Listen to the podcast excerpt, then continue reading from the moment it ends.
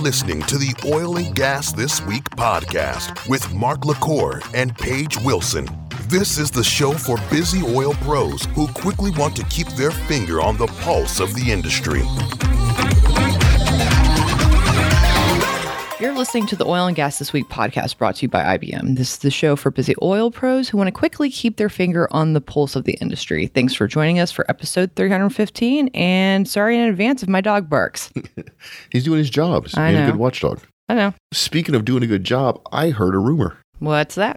I heard that you have another show coming out on the network. Yes, Jordan Yates and I will be launching a new show soon. Do you want to tell the audience what it's about or you want to wait? I think we're going to wait until like we're almost there. Okay. Anyway, as usual, it's going to be a blast. We got a bunch of changes coming. So just stay tuned like you are used to. This new show will be high quality content with a couple of professionals doing something It's going to be tons of fun. it's not what you expect. So just you have to wait and see. Yep. But I'm excited. Actually, a lot of the companies actually jealous of y'all too. Yeah, especially uh, Jordan Driscoll and Joe Batier. Yep. Which neither one of them has left us a review. We have not gotten a review in a week or two. So if you want to leave us a review, it's really easy to understand. Easy way to pull it off. Go to lovethepodcast.com forward OGTWR. Just go and show it, click on the link. Yep. News stories. Our buddy Jeff sent us this one, which is actually really interesting. It has to do with Big Oil's talent crisis. Yep, big oil's talent crisis where high salaries are not enough. This is actually in the Wall Street Journal, and it's a, a whole discussion about how the oil industry is having trouble attracting talent, especially engineers, for several reasons. We've talked about this several times on the show. Our world's young people no longer see the oil and gas industry as a good place to work. They're worried about the industry's effect to the environment and things like climate change. They're concerned about the industry's role in climate change as well as long term job security. And this is something that we haven't really had to deal with a whole bunch, although we have had times in the past where we had a shortage of talent. But listen to this statistic, this puts it all in perspective. The number of undergraduates pursuing a petroleum engineering degree in the U.S. has dropped 75% since 2014. Wow. And a petroleum engineer is a very specialized engineering program that the oil and gas industry, especially upstream, absolutely has to hire. So, a couple of things. So, first thing, if you're listening to this and you're in school and you're a petroleum engineer undergraduate, you the future is very bright for you. Yeah, no extremely kidding. bright for you. But the other thing, people, is I want you to kind of think about the longer term implications here. So, young people here and in Europe don't want to go work in the oil and gas industry. They definitely don't want to get a degree like petroleum engineering, which is very industry specific.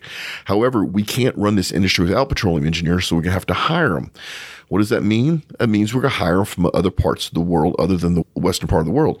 So we're going to start hiring a lot of petroleum engineers from China, from India, Bangladesh, Russia. Nothing's wrong with that. We've always had engineers from other parts of the world. This industry is one of the true that are truly true that are truly global. Get it out. I know. However, we're going to start changing the culture of our industry. The industry predominantly has always been a Western culture industry.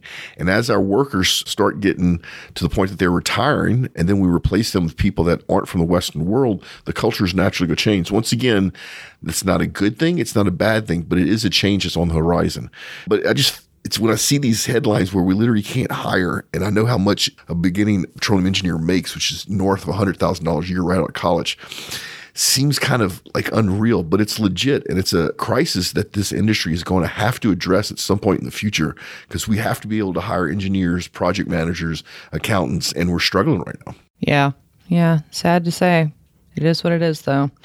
All right. Next article The DOE is betting big on a geothermal game changer in Utah. Love this. I really do love this. And this has nothing to do with a resident rock nerd, Joe Batier, who's a big geothermal fan.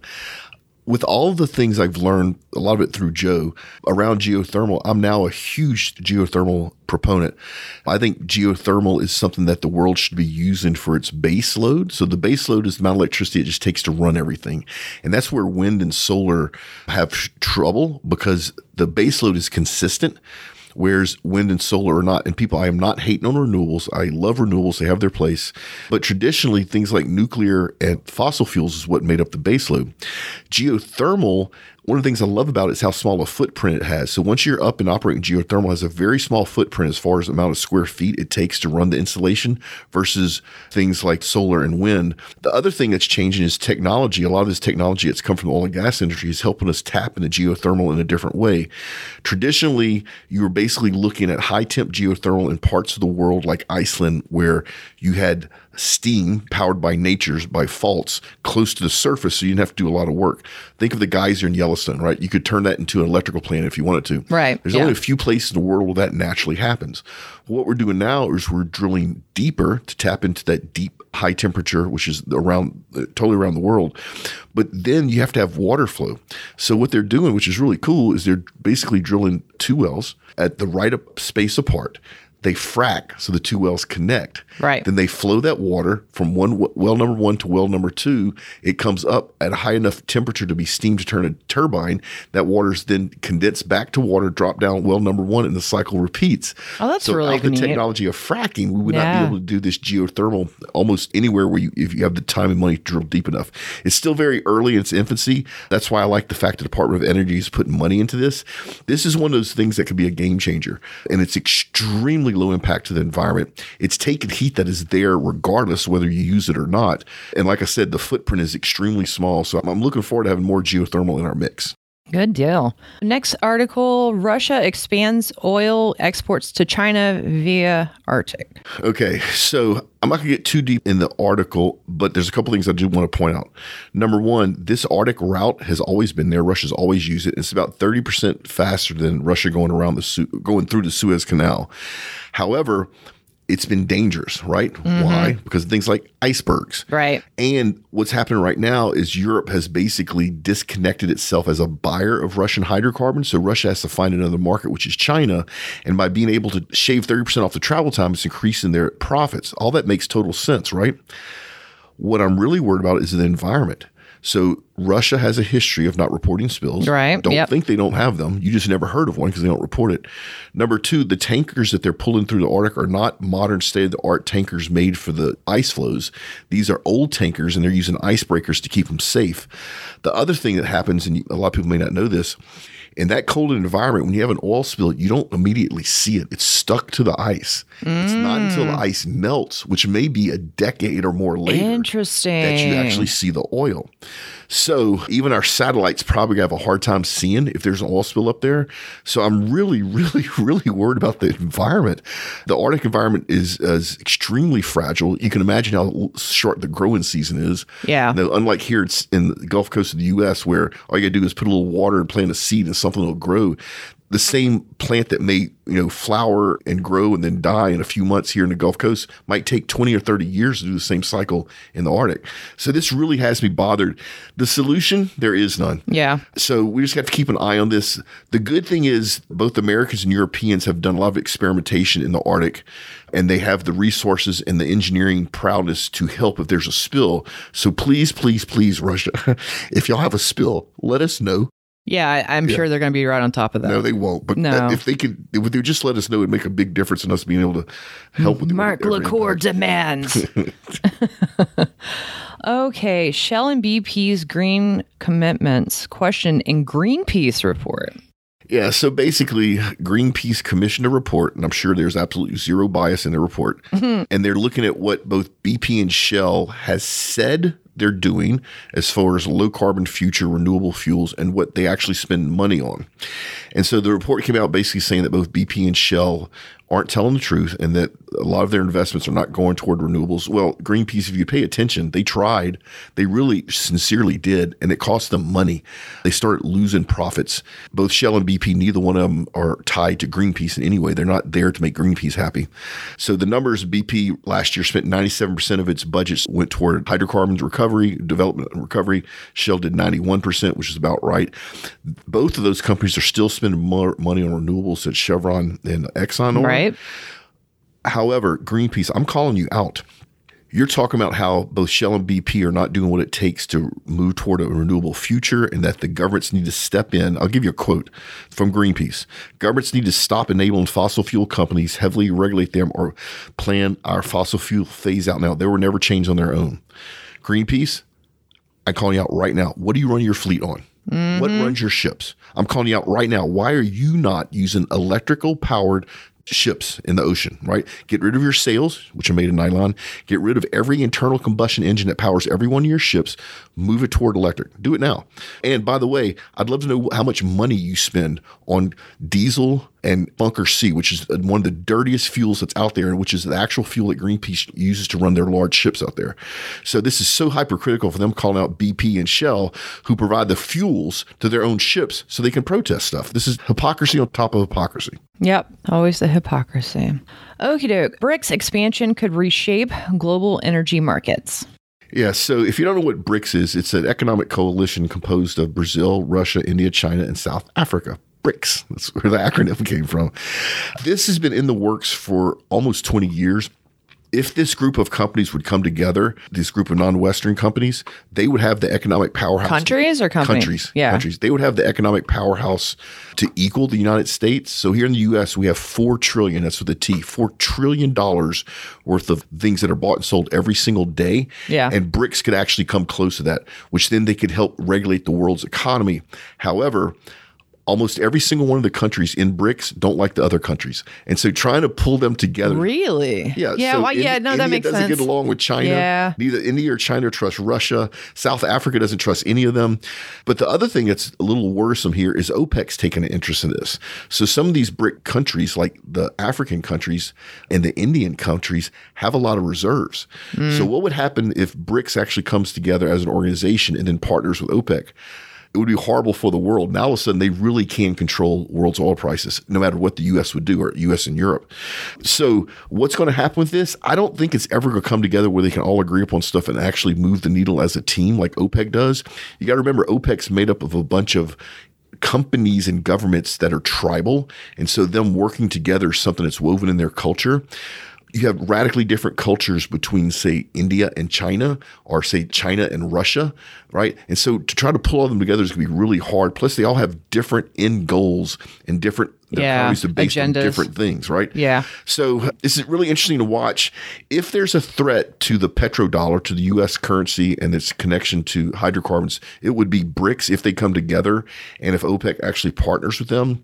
However, with everything that's going on right now, I think China's starting to make more and more enemies with their uh, advances into the South China Sea. Mm. India really, really doesn't like that. Nobody's really trusting Russia right now. Well, uh, I wonder why. Brazil is still struggling a little bit with corruption. So this is something we need to keep an eye on. I don't think it's anything that we need to worry about in the next five or so years, but we absolutely need to, to pay attention to what's going on with Yeah, I read somewhere that one unit of bricks is, you know, would be like an equivalent to like 55 USD. Yes, that would probably be about right today's exchange rate. Yeah. Yeah. So, okay. Offshore oil workers fall ill as heat sears USA Gulf Coast. Man, it's been bad. I can't even imagine being out in the field. Yeah. And so this is rare for the Department of BSEE to basically say, hey, operators in the Gulf of Mexico, you need to watch the heat and the heat index for your workers. Not that it doesn't get hot in the Gulf of Mexico every year during the summer, but you have a constant breeze and the humidity is actually lower. I know it sounds weird, but humidity is actually lower in the Gulf of Mexico than it is on land in the, around the Gulf Coast. Oh, that makes sense. Yeah. Because the wind actually slows down and the moisture can accumulate on land. Yeah. Right? That moisture is coming from the Gulf of Mexico. Right. Yeah. Yeah. Yeah. So the heat has been extreme here in Texas and Louisiana. It's been extreme for a month, maybe a little bit longer than that. The heat index routinely reaches well over 100 to 110 degrees. And so everybody's taking precautions. They're giving workers more breaks. There's actually physical protection. There's PPE for hot environments. So you have ice vest. That's cool. Literally. Literally, it literally is, right? so, so we're handling it. The thing that I'm more worried about is what we're getting to a little bit later is with these really warm surface temperatures in the Gulf of Mexico, that all that does is increase the fuel for what we don't want to have happen. So, Right. So anyway, good thing that we're paying attention to our workers, make sure they're okay in all this heat. Absolutely. UK charges former OPEC president with bribery. No, Never. you're not going to tell me that the president of OPEC, who's from Nigeria, would ever do anything that's dishonest. Well, what's bad is he got busted. And in this part of the world, you have to be really kind of out there with your bribery to be noticed and to actually be charged for it and convicted. So he's been accused, 63 years old, accepting bribes during his time as Nigeria's Minister of Petroleum Resources. He has a lawyer, so he's lawyered up. It's going to be interesting where this goes. So in this part of the world, when politicians like this get charged with stuff, they call it a pizza party. And the reason they call it a pizza party is they get charged in public. They don't serve any jail time. They're, the two ah. lawyers from either sides make a deal, and then they go have pizza and beer together. So that's why it's called a pizza. Interesting. So I really hope that doesn't happen here. I My hope they- stomach just growled. Sorry. we're always hungry we record this well, we always do it in the afternoon. Yeah. I'm hoping that if he's found guilty, he actually uh, serves some time to send a message. It's that, doubtful. Uh, yeah, but I would like to see the message sent that corruption is not something our industry will stand for. It's actually changing. It's changed years ago here in Europe. I'm starting to see it change in Africa, which I never thought I'd see that. It's changing in Brazil. Still a lot of bad problems with it in Central South America. Yeah, I believe it. I believe it. Okay, next ar- article is Cheiron hits oil in the Gulf of Suez. They're killing it. The only thing I don't like about the name of this operator is it's awfully close to Chevron. Even though it's spelled completely different, the name is pretty close. It made me think of dog in French. Shan- Yeah, Shan- yeah, yeah, yeah. So anyway, a great well, 165 feet of pay zone, which is a vertical cornucopia of reserves. Ooh, They're already doing 23,000 barrel oil equivalent compared to 4,000 of their previous well. They're a percentage operator in this to spread the risk, which is always what happens. This Nubia discovery just confirms that there's a lot of hydrocarbons there. And this is when the operators are really tapping into it. They have the resources, they have the connections, they have the joint ventures. And the Gulf of Suez, I think, is, even though it's a pretty mature reservoirs. I think it's just showing how with new technologies and new drilling techniques, you can find new reservoirs even in depleted fields. yeah. Okay, so Beach Energy makes gas discovery in Australia. I want to make a joke about that, but I'm not. So this is in Australia's Perth Basin. That There's sounded the- like it was going to be cheesy anyway, so you're welcome, audience. This is about 1,600 feet that they drilled, tapped in a huge gas reservoir. Once again, they have 161 vertical foot of pay dirt, which for gas is incredible.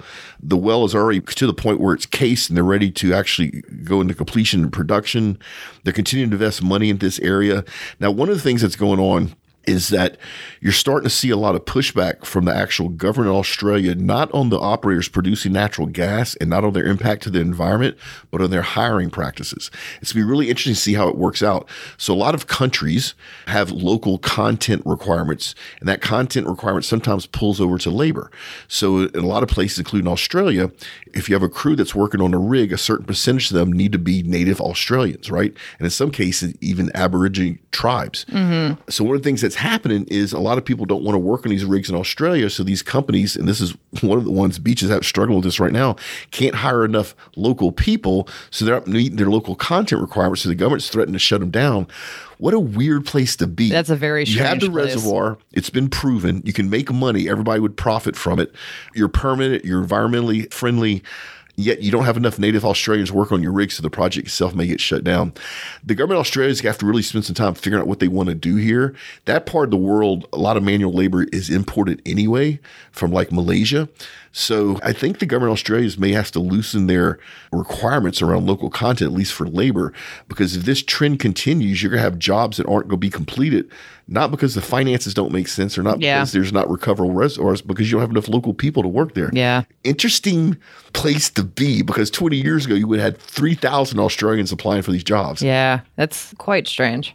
All right. Prairie reports 2.4 billion possible reserves in Colorado. We know these people. Yeah, I may have interviewed their CEO for a moment on camera with Governor Rick Perry. Yep. We had a really good time. Other than of all times for us to go to Southern California, it was the one time in the last 79 years that a tropical depression decided to hit. Well, Mark, anytime we go anywhere, a hurricane follows us. I think the last time that happened, we went to Tennessee after Harvey, and I can't remember what hurricane that was, but it came up and hit part of Tennessee, or the remnants Yeah. hit it. So, Bad luck. yep.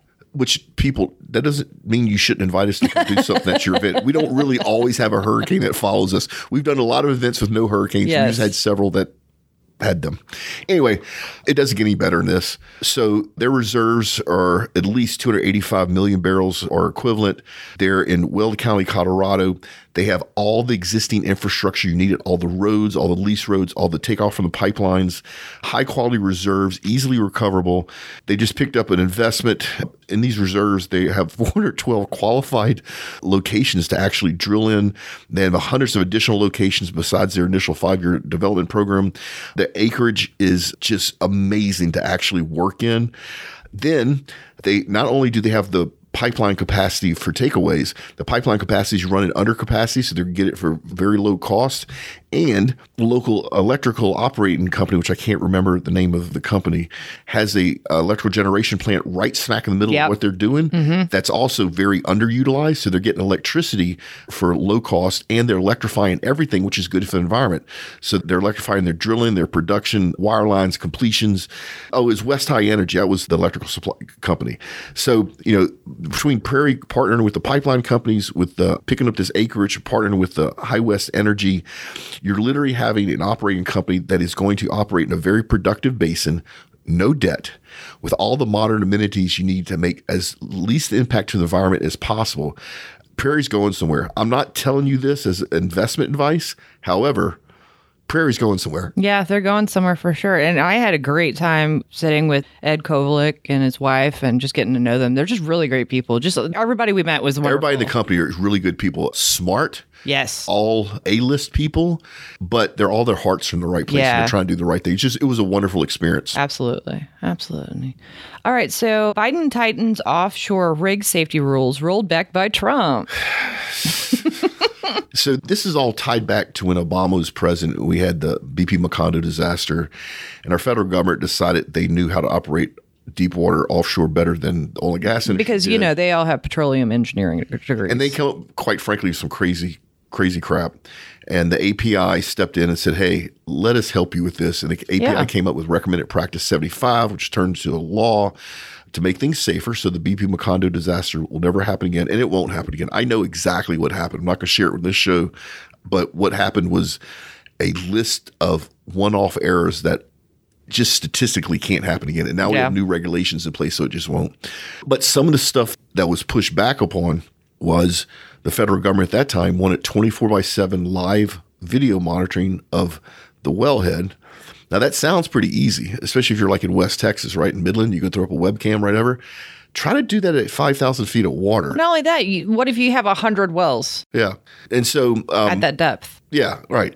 And then who's going to pay for the bandwidth? Who's going to pay for the cameras, right? And then the other thing the federal government would do back then is when they have a kill switch. This is the one that really scared the crap out of me. In that this person watching the video feed, if they saw something that shouldn't be going on, could hit a button and it would kill the well remotely. Number one, even people that work blowout preventers don't have a kill button that they hit immediately. Actually, they do have a kill button, but the blowout preventer itself decides when to take care of stuff. Yeah. It has to happen so quickly. The second thing on top side, if they end up going to kill a well, there's a process. Yeah, the- you don't just can't go. Because if those rams shear, which is last line of defense, you Mm-hmm. now cut the drill stem and you have no connection to that well. And hopefully it's capped. But to go back to it is not like you're going back and screw your water hose to the side of your house. You're gonna have to redo everything because you sheared the drill stem. So anyway, They're so dense. What's happening now is our current administration is trying to roll back some of this, saying that it's needed. It's not needed. What has occurred that they need to roll back all of a sudden, besides a vote right now? That's exactly what's happening. So all this does, this is a political move. It doesn't help the industry. Actually, it hurts the industry. It makes things less safe. It adds a layer of cost, and it's not needed. And so this is ridiculous. And it's 100%, you're right, Paige, politically motivated. We know what we're doing as an industry. Right. Let us do what we're good at. Please quit putting politics in our industry. We're overloaded with it now already. And to have something like this while we're heading to election season where it's obvious that this is done for votes is just wrong. Yep. Okay.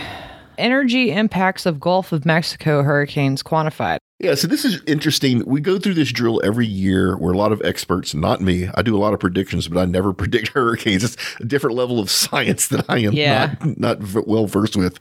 They always estimate on what would happen this hurricane season, how many storms, how bad they're going to be, and how it would affect production in the Gulf of Mexico.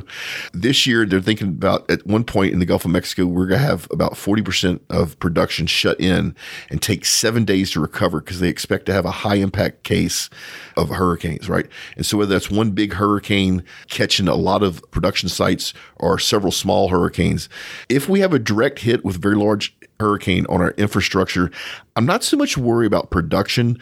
The offshore production facilities are designed to survive anything a hurricane can throw at it. We'll offload the personnel to make sure they're safe. The thing I'm really worried about, Paige, is refineries. And the only reason I'm worried about that is I lived that with Katrina, where a lot of the, you know, I think it's close to 90% of all the refining capacity in the U.S. is in the Gulf Coast. And if you have a big enough storm and it hits in the right place, you could take out a lot of those refineries that the rest of the U.S. and a lot of the world depends on. And we're on. already down one Yeah, refinery in Louisiana because of a fire. So So we'll keep an eye on this. We're heading into sort of the peak or the beginning of the peak of hurricane season. The Gulf of Mexico waters are extremely warm, which is just yeah, I mean we've got one in there right now. Idalia is hitting Florida. It Yeah. says category four right now. Or no, that's Franklin. No, it's just a tropical storm. So it's just the beginning of everything. and our strategic petroleum reserves are at all time low. Yep. Uh, Don't remind the, me. The strategic petroleum reserves are there for things like this in case something happened to our refineries, Yep. in case of our production that the United States could keep running as a country. And right now, I think we have 13 days. That's right. And I think the last time you and I had the discussion, it was 11. 11 days. All right. This research you're doing right here are saying that we should have seven days to recover. so if we have 11 days reserves and they're saying it could take seven, you're literally looking at our backup down to three days. this is ridiculous. insanity. I don't care politically what side you're on. Fill up the strategic petroleum reserve so we have the redundancy and the security for all of the people and you know all the companies that are here in the U.S. Keep your tank filled, people. Keep your tank filled. I already did that. I was like, ooh, hurricane, better fill up. Okay, so API condemns new recommended restrictions on offshore energy production. This is what I was talking about earlier. API, like I said, it came up with recommended practice 75, which was put into law mm-hmm. after the BP Macondo disaster. With our current administration wanting to roll back some of that API, stepping up and saying this is literally ridiculous. And they talk about a whole bunch of different things. One of the things that they added that wasn't in the original proposal from the Obama administration is they want to adopt no marine traffic at nighttime. I'm trying not to laugh. I'm guessing that our federal authorities think that these workboats and these tankers that are in the Gulf of Mexico, I guess they think the captains of the ships only drive by sight. And if they can't see at night, they shouldn't be driving around. Mm-hmm. Hey, there's this thing that was invented like 90 years ago called radar. you know, the same thing that you allow your pilot in your commercial plane you're flying to fly around the world and land your plane oh. safely. Well, believe it or not, offshore vessels also have radar and they're trained on how to use it. They also have things like FLIR, so you know, nighttime vision. They also have an entire communications grid making sure they talk to others, just like the FAA does to make sure all the planes don't crash into each other. So, federal government, before you start thinking that our production vessels should not operate at night because we don't know how to operate, maybe learn a little bit about what we actually up, do. Yeah, you, Oh, you, you they're really so you- dumb. You, you really can't. So once again, I'm just happy we're heading to an election season, which is going to be interesting. Oh, it's going to be something. Definitely something. All right. TC Energy shares sink on plans to spin off oil pipeline I'm not business. even going to read the article. If you listen to the show, you know that I told that I said that this was a mistake by TC Energy wanting to get rid of their liquid pipelines. Well, TC Energy, not only did I think that, looks like you're shareholders. So you've tanked, you've tanked your shares by making a bad business decision. Let's see what happens with this. They're not going to reverse what they're doing. Once again, I think it's a bad decision. TC is dumping their basic liquid business. I think of crude oil pipelines. I believe because they think of negative public perception, or maybe they even truly believe that the crude oil business is going to disappear somewhere in the future, which it won't. I think this is a horrible decision by TC Energy, and their shareholders seem to agree with me. So you know, good luck, TC Energy. Okay, last one. Railroad Commission of Texas. Biden's plan for offshore wind farms in GOM threatens energy security. So this is our buddy Wayne Christian with the Texas Road Commissioner. Sent a letter to our Governor Greg Abbott and Land Commissioner Dawn Buckingham voicing his opposition to installation of offshore wind farms in the Gulf of Mexico after our current administration announced plans to auction off more than 300,000 acres for offshore wind energy. I disagree. I think it's a great idea to have offshore wind if it makes financial sense. I love the idea of our offshore drilling production platforms running on electricity that's generated by wind energy right next door instead of having generator sets and having to haul diesel and all the environmental risk that takes. However, I did some deep dive actually yesterday into these leases for offshore wind energy. Guess what, Paige? Hmm. If you set up a wind farm in the Gulf of Mexico, according to the way they want to auction this off, you pay for the lease and that's it. What else do you? Wait, let me tell you what's different. If I take that same block in the Gulf of Mexico and drill for oil, I pay for the lease and a percentage of my profits go back to the federal and state government. Wow. See the difference? Yeah. So number one, that is absolutely not making it fair. No, not at all. compete. Number two, if you really want renewables to have their rightful place in our energy mix, you have to at some point quit subsidizing them. Yep. They have to stand on their own two feet. And if you look at all the states in the US, there's one state where renewables stand on their own two feet in a fair market. And it's this state right Yep. here in Texas. Why? Because we made it fair. It's like, okay, you can build wind and solar, but you have to compete with the same rates of natural gas and nuclear and everything else. So I don't like the fact that our current administration has basically weighted the scale in favor. I'm all for offshore wind energy. I really am. I would love to see these blocks get awarded. I'd love to see companies come in and build offshore wind facilities, storage facilities, even bringing that electricity back to shore where it makes the sense. So I disagree with wanting to block this. I disagree with our railroad commissioners Wayne Christian on his view on this. However, if we're going to do it, can we start the process where it's a level playing field so it's fair for everybody? Because what I'm worried about, and you're starting to see this happen right now here in the US, some of these wind and solar projects that are up and operating are now at the point where they start needing to do maintenance and repair, and there's no money. And so they're end up closing these installations down that cost taxpayers millions and millions of dollars. And certain parts of wind and solar installations you cannot recycle. They do not decompose, right? Well, that's a pretty damn big problem when it's on land. What happens when you have an abandoned wind farm 200 miles off the coast of That's a great Galveston? question. Yeah. Because whenever we decommission platforms, like there's an entire process, and you know, a lot of companies like to, you know, give to rigs to reef, so like something becomes of it, Right. And then they trawl and clean up all their mess, you know, all their reclamation. So, wow, I don't. What Nobody regulation- knows. Nobody has an answer to that. Interesting. Like I said, I absolutely love the idea of having offshore wind for a bunch of reasons. One is it doesn't bother people on shore. So all the people that are anti wind can't say anything because it's not even close. It's a resource that is sitting there blowing consistency, right? And there's a need for electricity offshore, especially in offshore production platforms. And I would just love it to come from wind instead of gensets. However, do it right the first time. Yeah. Don't start off tipping the scales because what's going to happen is at some point that market is going to correct itself, and if that's when they have to do maintenance or repair or decommission it, somebody. What are those even set on? So the process is very similar to building a production platform. They Okay. do all the engineering. They Yeah. figure out, you know, what's the weight load, what's the shear, what's the uplift. They Yeah. build the platform to hold up the wind farm. A lot of places, if it's shallow enough, they're anchored to the floor, so they're piered. Right? Okay. Just like you do anything else. In Uh-huh. some places, they're floating. So they build a spar and they just do the math so the spar is able to maintain, keep the spar upright with the resistance from the wind that's generated by the God, actual that's a lot of windmill. math. It is, but you know what? Engineers are engineers. They can Yeah. figure out anything. And a lot of the work and a lot of the engineering and the procurement building an offshore wind farm is close to building an offshore production platform, oil and gas. Yeah, it makes so the sense same companies like Technip FMC, Schilling Robotics, all they all get work out of it, whether it's a production platform or wind platform. They don't care. It's still building an offshore platform. Makes sense. Yeah. So, like I said, love the idea of offshore wind, but do it right the first time. Don't start off doing it with tipping the scales one way or the other. Yeah. This is the point where I used to say advertise with us, but I'm not. We're doing good. Weekly rig count. All right, we are down 10 in the United States at 632, up 1 in Canada at 190, and down 6 internationally at 961. Yeah, I got this thing in my head that it's not fully baked yet, but the rig count should be going up. You're starting to see supply outstrip demand. You're starting to see the price go up. And this may be the first time in history where we don't respond to that as an industry like we normally do by oversupplying and then tanking the prices. So probably will be my predictions. I'll probably get this fully baked, but there's something going on. The rig count should not be going down. It should be going up. But Yeah. The reason it's going down, I'm pretty convinced is high interest rates. Long story, not for this show.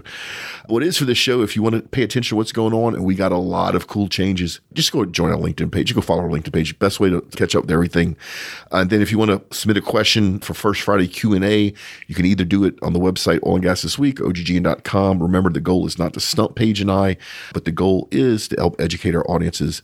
And then monthly Oil and Gas Events newsletter, sign up now. It's getting ready to change. In fact, the week after you hear this, it will have changed. New format, much easier to read, it's been updated. It'll also come from OGG instead of MotoPoint. So if you're an existing subscriber from MotoPoint, you'll see a new newsletter come from OGGN, but it's just a revamped version of the old events one. And some Plus- really cool stuff. Plus, some really cool. We have a second newsletter you're going to get called the Sunday Update, which is unlike any other newsletter in the industry. It's going to be cool. It's going to be fun. It's very valuable. And you'll get that also for free if you sign up for the events newsletter. Then, if you want myself or any of our experts to come speak at your event, just holler and we'll share the details with you. Ready to get out of here? Yes. Remember, folks, do great work, pay it forward, and we will see you next time. Tune in next week for another informative and entertaining episode of Oil and Gas This Week podcast, a production of the Oil and Gas Global Network. Learn more at oggn.com.